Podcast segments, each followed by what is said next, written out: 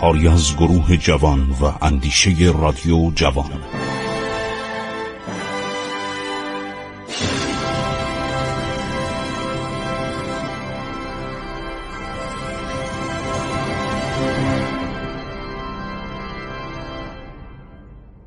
بسم الله الرحمن الرحیم. به نام خداوند بخشاینده مهربان دوستان عزیز من خسرو معتزد هستم.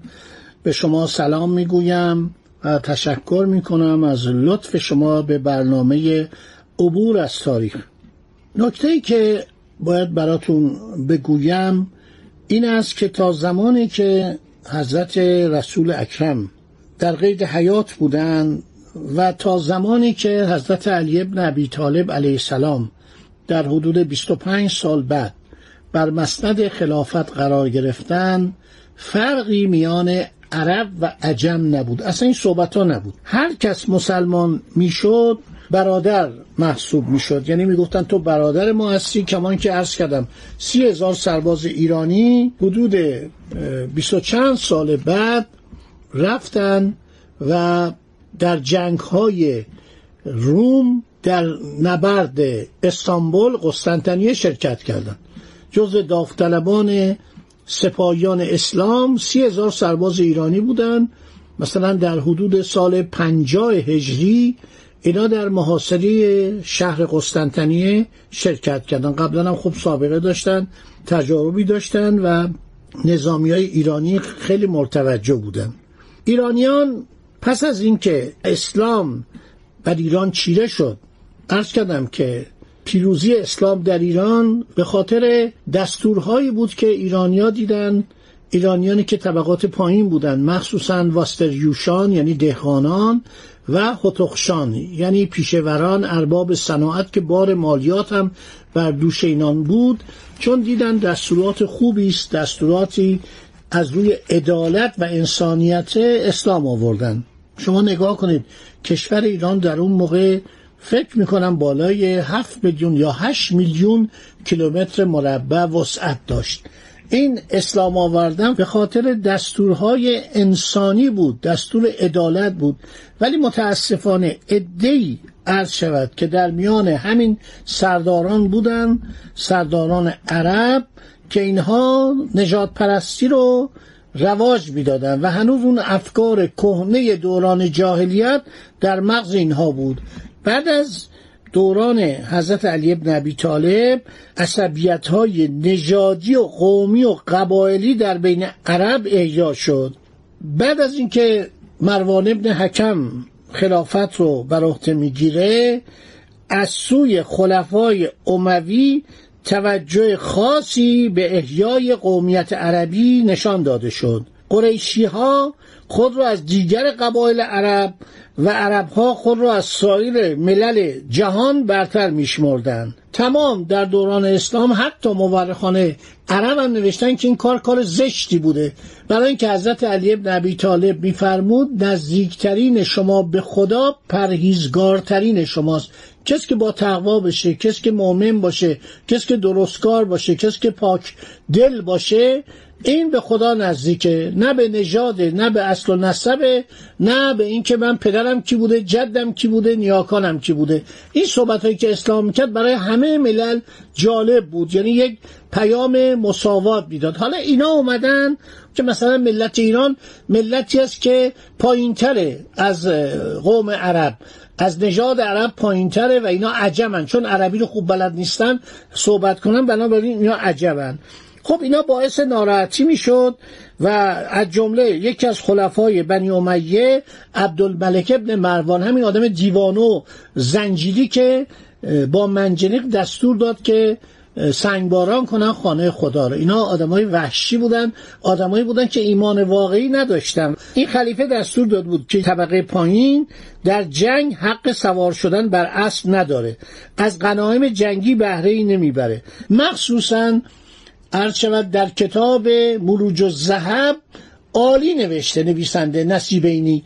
نوشته دونه دونه شما باور نمی‌کنید که این چند صد سال ادامه داشت. وقتی که این جنایات رو این نجات پرستان انجام دادن مردم مسلمانی که کشورهاشون به اسلام گرویده بودن گاهی رفتن ادهی دنبال قیام مسلحانه که منجر به استقلال کشورهای اسلامی آسیایی و آفریقایی شد. گروه دیگر اهل علم و ادب و قلم بودن. رفتن به نیروی منطق با استناد به قرآن و حدیث گفتن آقا این قوم عرب برتر از اقوام دیگه این دروغه. چنین چیزی پیامبر بزرگوار نگفته. با احادیث نبوی و تعلیف علوم شرعی و ادبی و لغوی و تصنیف علوم معقول و منقول هم فرهنگ و زبان عربی را به بالاترین مراحل ترقی رساندن هم ارزش وجودی و مفاخر خود را ثابت کردند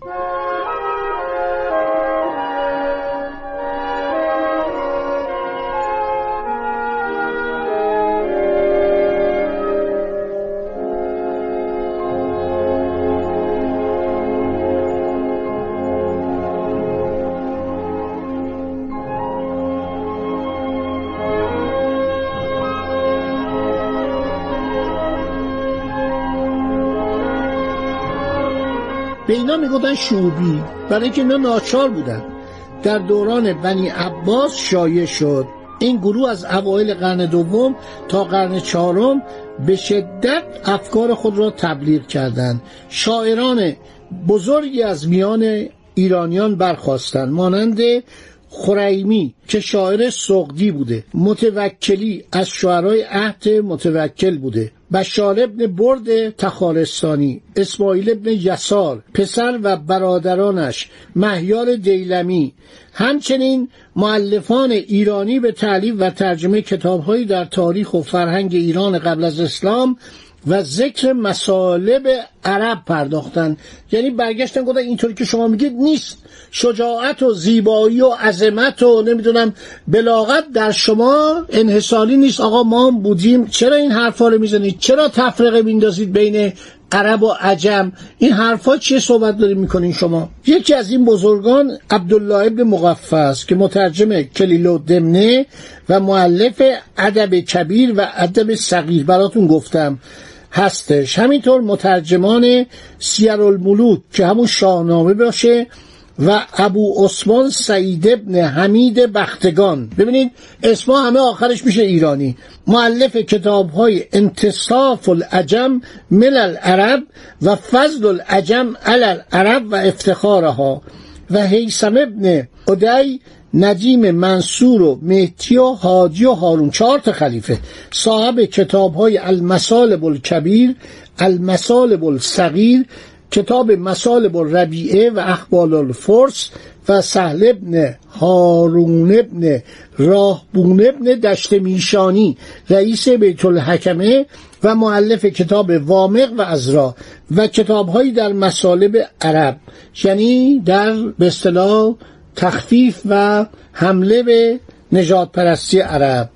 همینطور علان شعوبی صاحب کتاب المیدان فی مسالب ابو عبید لغوی صاحب کتاب لسوس العرب و فضائل الفرس و معلفان تاریخ تبری و مسعودی و ملوک العز و ایون الاخبال و قرر اخبار ملوک الفرس. اینا گفتن آقا اینطور نیست که ساکت باشیم. شما هر چی دلتون می‌خواد بگید. واقعا این شوبیا مردمان بسیار بزرگی بودن و خدمت کردن نمونهش همین شاهنامه. کتاب شاهنامه رو برداشتن نوشتن. اول به صورت نصر بود. ابو منصور عبدالرزاق خدا بیامرزی مرد بزرگی بود. فردوسی رو خواست دقیقی رو خواست که آقا شما بیاین این کتاب رو به نظم در بیارید که بمونه. چون اون موقع نظم خیلی برای مردم جالب بود. توی اماکن عمومی میخوندن تو بازارها میخوندن یه جاهایی بوده مثلا فکر کنیم مثل قهوه خانه. قهوه که اون موقع نبود. سالها بعد قرنها بعد ابداع شد آورده شد از موکای یمن. کم کم در ایران و در سایر کشورهای عربی هر شود متداول شد. البته گفتن بعضی که در روم قدیم استفاده می‌کردن. حتی قبل از اسلام هم قهوه رو میشناختن. ولی سخن غالب اینه که قهوه در قرون بعد از اسلام شناخته شد از موکا در یمن به تمام دنیا برده شد.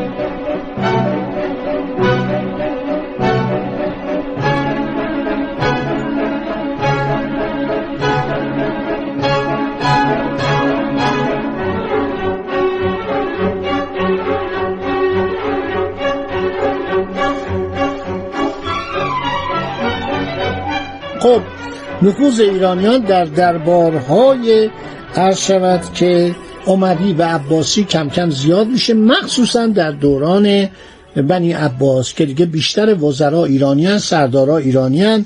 در دربارهای صفواری و سامانی دوباره آداب و سنن و زبان و ادبیات فارسی تجدید میشه.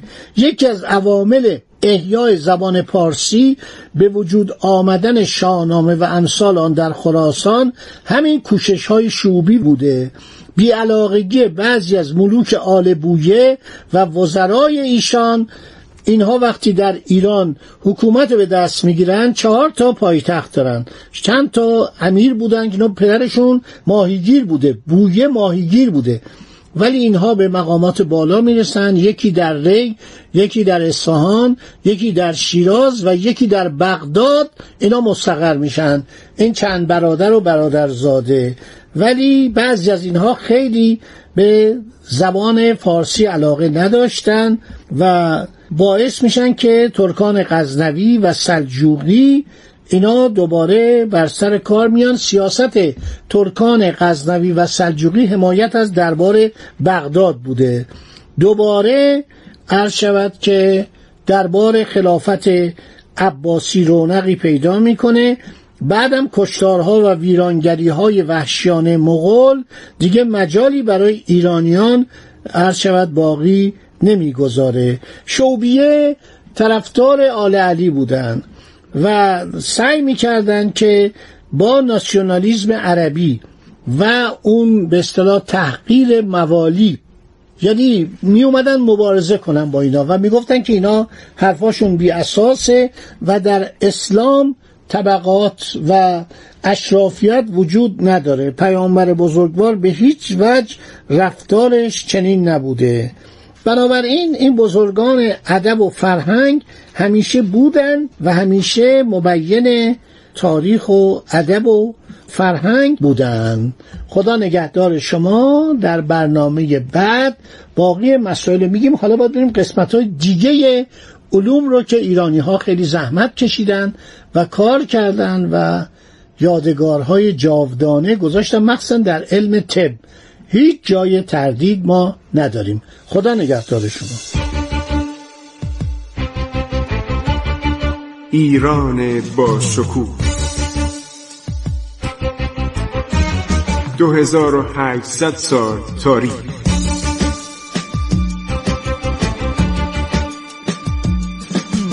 عبور از تاریخ.